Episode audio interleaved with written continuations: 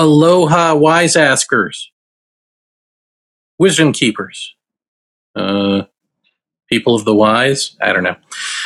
It's Jeremy. I uh, was going to do well. I still am going to do a show tomorrow at 11:30 a.m. Hawaiian time, and I realized, well, I didn't uh, actually say a.m. or p.m. That's a.m. So Tuesday at 11:30 a.m. I will be back on here with a slightly more formal chat.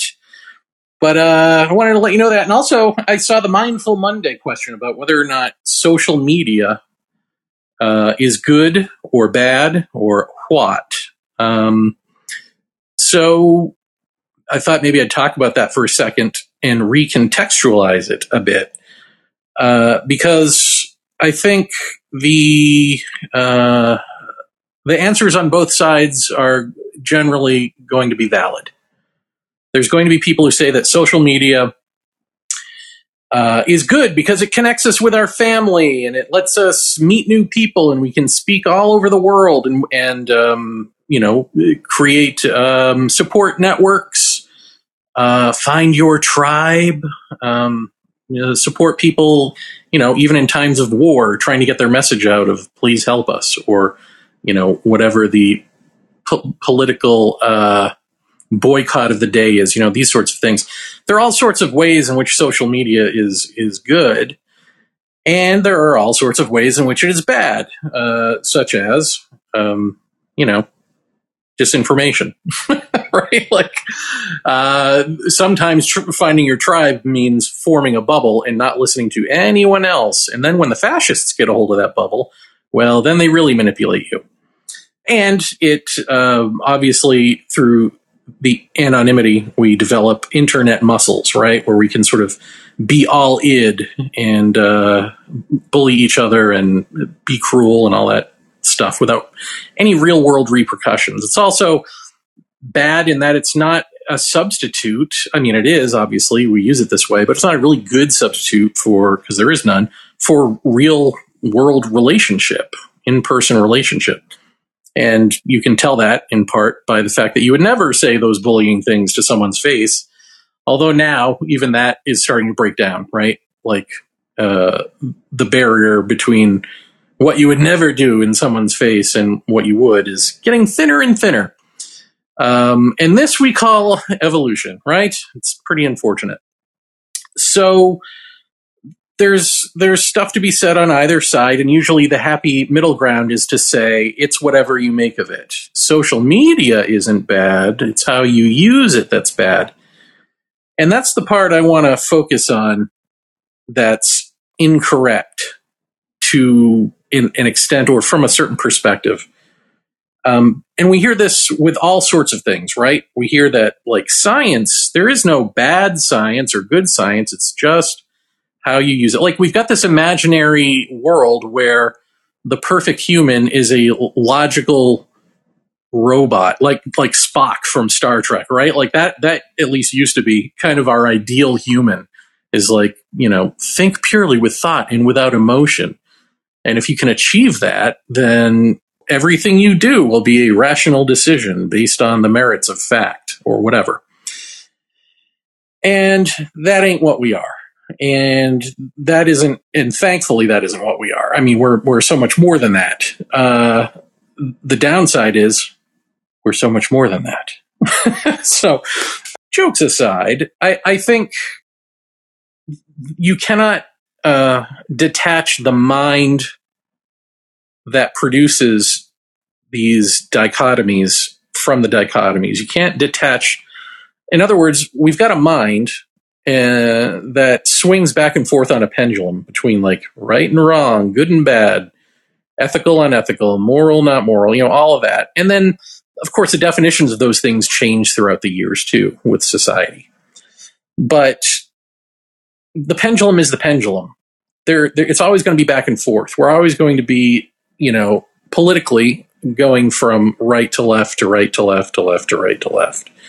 It's just the way it is and so there is a, so again there is no there is no person divorced from the technologies and the ways of exploring the universe even through science that is divorced from all of that. Uh, so it's easier to see with science, maybe. Like with science, science is funded by, uh, well, it'll be funded by universities and corporations and the military. These are the big three, right? And so it's whatever those things demand, which is usually has to do with making money or making weapons. And that is the root of how our science gets done. So there is no altruistic scientist who just observes life as it is and and reports back on what's repeatable, right? Like, like no, it's always in service to something uh, awful uh, at this point, at least. And also, the scientist is not a pure, you know, observer. There's just no such thing. This idea of like an objective observer divorced from their feelings and from their cultural background and all of that. There's no such thing. So we can idealize science and scientists all we want. We can do the same with social media. We can idealize that it's just however you you treat it, but the fact is it is an extension of that mind. And so it's always going to have the bad characteristics along with the good characteristics. And so the bigger question to me isn't is it good or bad? The bigger question is um, do we have to be operating from from this mind? As we're operating from this mind, obviously it is better to do good science than bad science. Obviously, it is better to not harm people than harm people. Obviously, it is better to use social media for social good than social ill or personal gain uh, in a bad way, I suppose. I mean, there's good personal gain and there's bad personal gain. But is that mind real? Do we need to be in that mind? Because we sort of neglect the question by just saying, you know, all of this back and forth pendulum swinging, that's just human nature.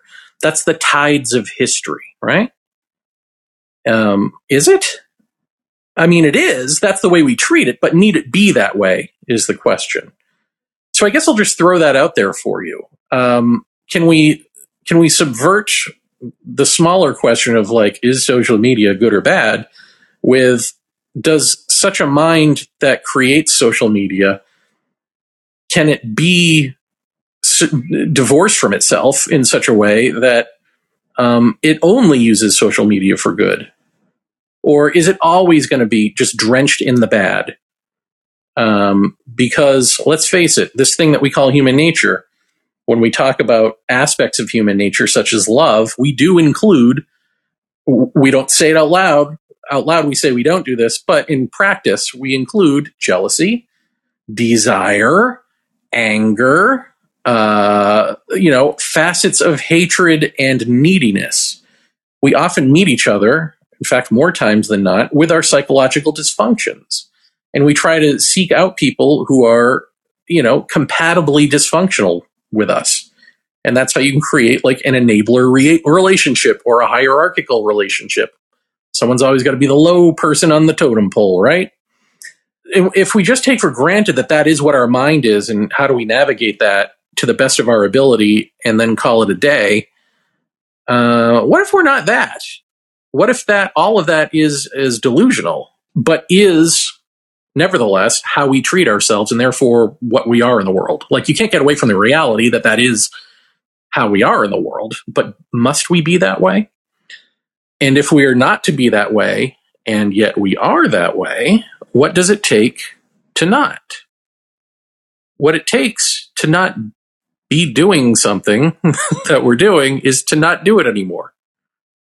And in this case, to be silence, to uh, to just stop altogether this projecting of such a self into the world, which is scary because you don't know what will happen next.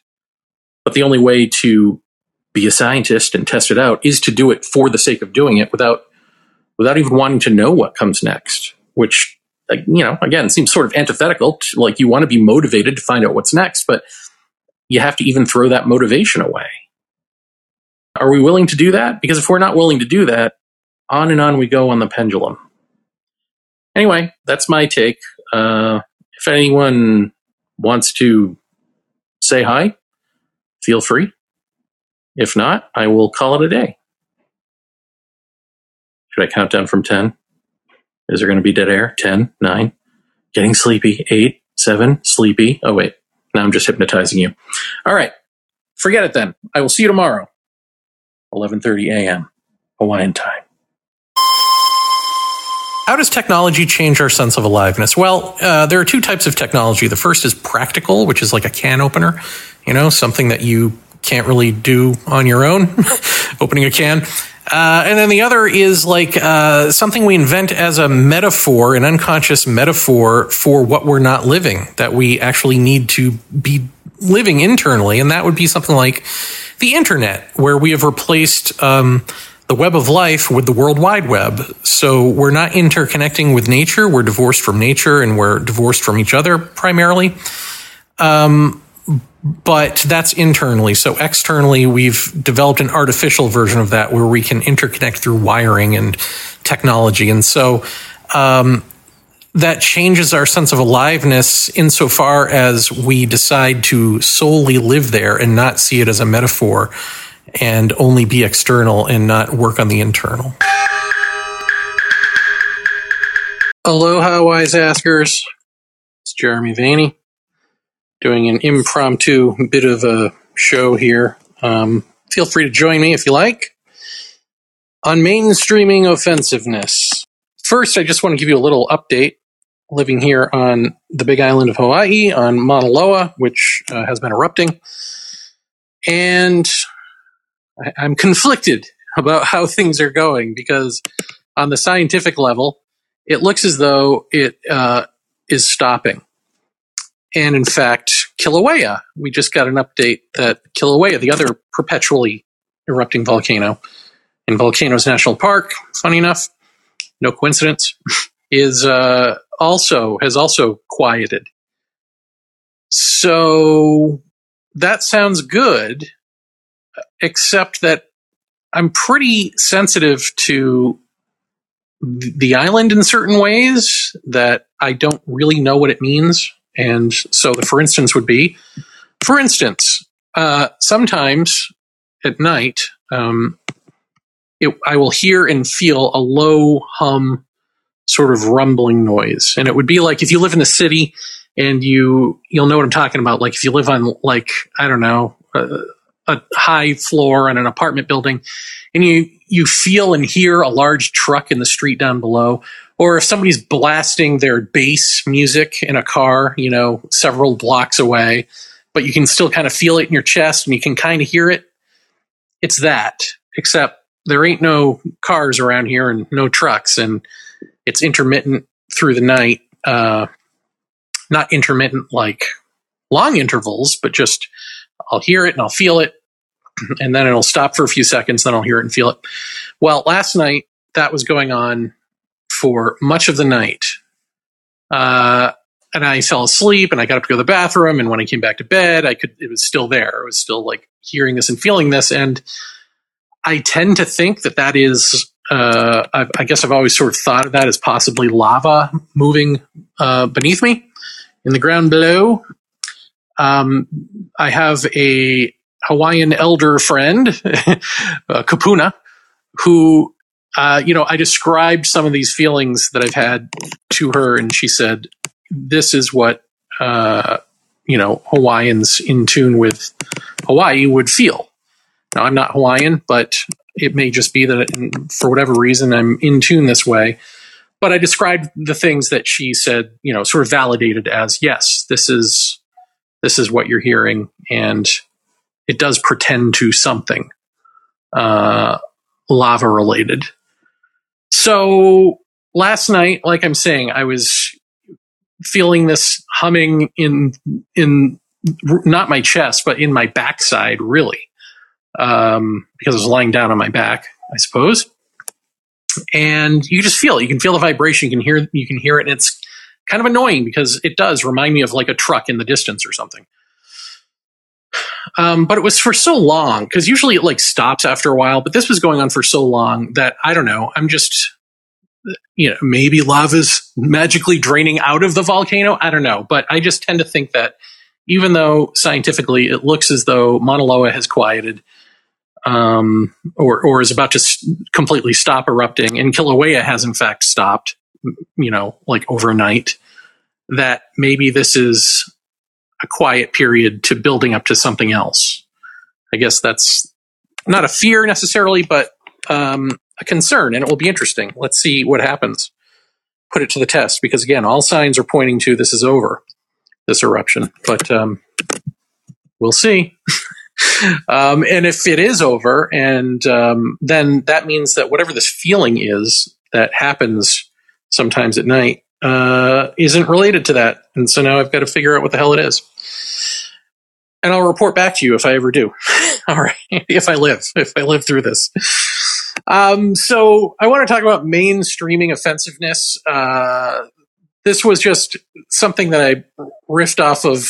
Um, you know, there was like a one of those wisdom app mindful Monday or something. I don't know what. Uh, you know, questions that go out in general about is social media good or bad? And I just want to tug on that thread again a little bit, but change the question to is the internet at large good or bad? Uh, which I know is a weird thing because here we both are on uh, on the internet. Funny enough, and uh, we're not bad people, right? Let's hope. but uh, no. Uh, so I, guess the point is like what we say we will use the internet for uh, all the sort of altruistic stuff um, is usually a fantasy, right? So we talk about like sustaining and furthering relationships at a distance, and uh, in the case of social media, of course. Um, but in the internet, in the internet at large, we talk about learning more, right? Like you've got everything, all knowledge at your fingertips. Um, and you know it used to get idealized as something that would contribute to the better furtherance of, of human knowledge um and us in general like we it was all like it was sold to us as like you know interconnectivity and knowledge which it kind of is except it's actually like porn and bullying now right like like a lot uh, but these are the lies that we told ourselves that we would, you know, to build this up as not just a, a new industry, um, but you know, it, it is a way of life. I mean, there are people alive now, younger than me, who can't imagine what life was like before the internet. Um, you know, I guess the other thing that we we always said the internet was supposed to be for was like uh, it was sort of democratic, right? It was the democratization of communication, of news, of all of that. And you could put yourself out there uh, and be seen and heard um, for free, basically. But that everything got monetized, right? Because um, you know corporations are always going to come in. This is what I don't understand. Why do we always have amnesia about corporations coming in? Like, you remember when, uh, like, everyone wanted, you know, well, they still do uh, in America at least, want like pot legalized and you have to like pretend that you want it legalized for medicinal purposes or because uh, you care about the prison population or whatever it is, you know? But it's always like my pothead friends who were quote unquote caring about these issues when really they just wanted to smoke pot legally, right? Like, and I'm not saying that's everyone, but that's a lot of people. Uh, but also you know the, the the sense of freedom that you could grow it on your own or whatever. And it's like well you know as soon as it's legalized it's going to be taken over by giant corporations. And it's going to be restricted. The laws will get rewritten so that it's still illegal for you to grow it. But uh but you can you know you can buy the big giant corporation version which will inevitably be poisoned in some way. I mean we know this right? Like wash rinse repeat and yet we always have this like idealistic uh, naivete every time we go into something new like that. Um, and so back to the internet, you know, uh, we sold ourselves a beautiful dream essentially of what this thing would be. And, you know, we wouldn't have been sold on it if we didn't believe in it in ourselves at one point. But changing one's psychology to accommodate the better angels of technology that secretly holds a bunch of devil stuff, and I don't mean that literally, uh, waiting to tap into your real desires is like crash dieting or quitting heroin cold turkey, right? Like the odds of recidivism are uh, pretty great, inevitably. Um, so you know, what we tend to use the internet for is uh, not the idealistic stuff that we talk about, in other words. It's the stuff we desire, it's the stuff we really want. Not the positive wants we wish we had, right? Those are the th- the ideals are the things that we wish we had. They're the things that we keep outside ourselves and say someday we're going to achieve those ideals, but not today. It's ideals are procrastination essentially. And when it comes to the internet, uh, you know, let's look at what we actually want because what it actually is is what we want. And mainly, we want it to be, we want to be offensive. We want to break taboos, and this naturally makes us defensive. And so when we behave this way for however many hours of the day, we lose our vulnerability. Our sense of vulnerability becomes a dirty word. Right? Like the dirty words aren't the dirty words anymore because we're using them all. Because, you know, we're breaking the taboos and we're feeling good and we're letting our id out, you know, we're letting that, that inner jerk run wild. Um, but then our vulnerability becomes like, which is truly us, uh, becomes this thing that we have to sort of block off from the world or else.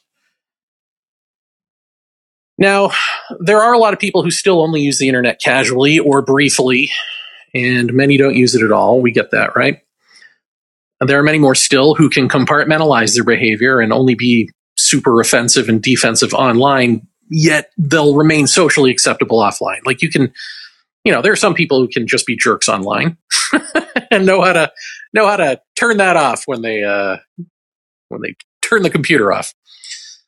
Um, but this causes insular bubbles to form with those who have practically lived online, uh, who can't believe most people don't believe what they believe, or won't want to vote for the can- their candidate because they only hang out with like minds, right?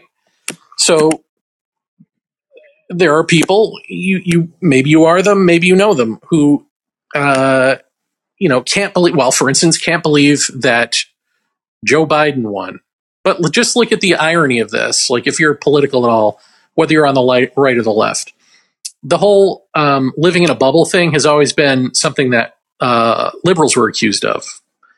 Liberals live in a bubble. They live in a, a university bubble. They're educated and not real. They have no street smarts and blah, blah.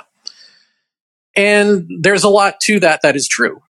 Uh, but now I guess we get to have b- bubbles of equality because now Republicans have become absolutely bonkers in, in their insular bubble of raging infotainment uh, where they don't believe elections because like an orange criminal told them not to. Uh, which is one thing, but then to not like part of what fosters that is that they're so in a bubble, they can't believe that the rest of us don't believe that. Like they can't believe that the majority of the country actually didn't vote for the criminal. Right? Like that's weird. That like it's one thing to like the criminal and vote for a criminal and whatever, but to actually believe that you're the majority simply because all you hang out with or listen to or you know surround yourself with online mainly are people of like mind is not just nuts, but it's exactly what you were just accusing liberals of doing. And you were correct, and now we're correct too. so there you go. Um, so I, I, don't know. it just seems like uh, I'm, I'm, trying to read through. I, I had a little note here about this. Turns out you can achieve the same little to no education as well you just have to create that social bubble and it becomes self reinforcing.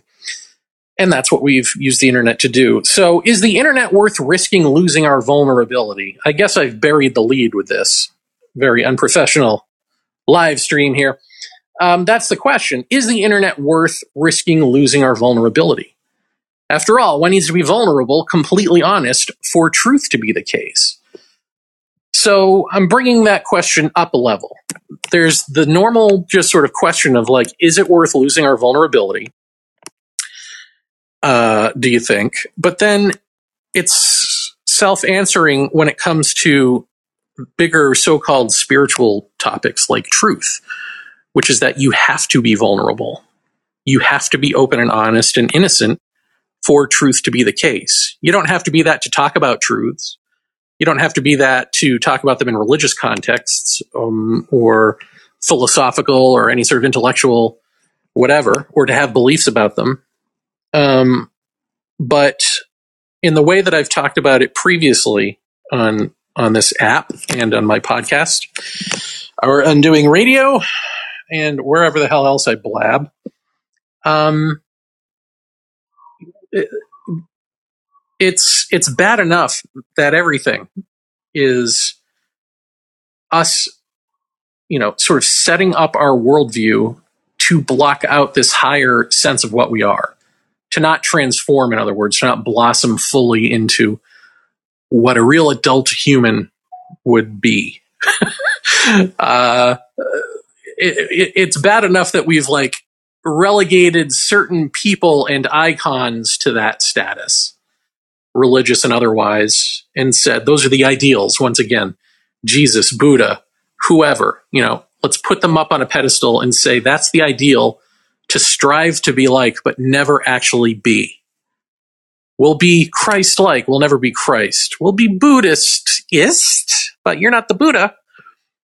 Um, but why not? If those things are also you, if these people um, were explaining to us what we actually are when we are out of the way, what actually becomes of us when this, you know, shallow self, or maybe in Jesus's case, I don't know, sinner self or something, uh, different strokes for different cultures, I guess. Uh, when that cultural construct is shattered, who's who's there? And you can't shatter what what ain't vulnerable. And so to completely uh, take away our sense of vulnerability um, uh, to make that the taboo thing to show in life um, through the bullying stuff, but also you know, and through the fear of being bullied, but also just in our culture, you know, we have this thing where we don't like judgments, where we want everything to be relative. It's like we've taken Einstein's case of relativity and said, oh, yeah, that should apply socially too. You know, like all points of view are equal, are relatively equal to the, the person and blah, blah, blah. Um, therefore, let's not judge anything. Therefore, whatever I'm doing is right, is correct, is perfect. Uh, and whatever you're doing is separate but equal, right and correct and perfect. Um, and this is only the case insofar as all, all of those right and perfect points of view um, are not truth, and therefore they're all equally incorrect. they're all wrong. like you know, not in a judgy way, but in like a little kid's running around and like you know, smacking each other and, you know, dry humping the banister and, uh, you know, pulling the tail on the cat and sitting there and be- behaving, being well behaved, you know, like all these things kids do, the whole gamut of like awful to great things that little children do. And we forgive all of it and we find all of it endearing uh, at the same time because they're kids. They don't know any better. They aren't adults. Well, from the point of view of truth, it's the same kind of thing. It's like, um, one who is of truth has compassion for you know the rest of us, but uh, but also knows what we don't, which is that uh, you know we aren't the adults in the room, even if we think we are. So all of our points of view are great, but that doesn't make them truth. In other words, um, so how do we get there in a culture that is receding further and further into its own defensiveness, into the buildup of its own case for itself as the pinnacle of consciousness for humanity, as we're doing with science. Um, like it's one thing for you know religions to bash each other over the head to sort of like joust for power. It's another for like science to come along and say, okay, we we trounce all of that, and um, and uh, because in some way we can legitimately like the old, the old school, you know, old timey politics that are incorporated into religion and and the the outdated social values and some of the really awful things that were written in various Bibles that we all like to ignore. Because we can address those and because science works on the level that it does work, um, we can then, I guess, just sort of put it out there that that logic and rationality are the uh, are the pinnacle of humanity. Like we've trumped religious thought and emotionality, and um, and we're it. Uh, but they're not it, right? Like that's wrong. And uh, and in fact, they suffer from the same problems. Um, I mean, here's a divergent tangent, but I, I was just watching. Uh, oh, what's his name? God, I don't know. One of the you know one of the physicists that they trot out to like be a public speaker, and he goes on Joe Rogan uh, now and then. Uh, he's supposed to be sort of the the bridge between we the riffraff and the scientist, but he instead he really is more of an elitist gatekeeper. Um, I can't remember his name, but he was on Joe Rogan and he was talking about psychedelics, and Joe Rogan had asked him, uh, "Do you have you ever used psychedelics?" And he said, "No, he would never, because he doesn't want to lose control, and because uh, he doesn't find anything useful comes out of the testimony of those who have taken psychedelics." And the way he says it with such smarm and is like, like I'm not a big fan of psychedelics either for different reasons. But this to me is the equivalent of the priest not looking through the telescope, right? Like, how can you make, how can you say that there's nothing useful if you haven't done it? How can you say, as he did, that it is all in the brain? It may be all in the brain, but you should really do it before you make that call. But again, it's like the priest refusing to look through the telescope, except ironically, he's a scientist uh, pretending to be the one with the telescope, uh, pretending to care about what's through that scope. Um, but it gets back to the first thing he, he mentioned, which is he doesn't want to lose control. I mean, that's just it. The second that you are you are immersed in something that is broader than you, um, a high dose of DMT, of hallucinogenic, you know, substance, brings you into a state of being transcended and included. So that your own inner voice is this tiny voice in the back going, oh my God, help, or whatever you're saying. And in the foreground is this imaginative, cartoonish, uh, seemingly sentient bunch of stuff happening at you. Um, so, yeah, I mean, I don't honestly consider psychedelics spiritual or or any of that. Uh, you know, we can get into that on another show if you want.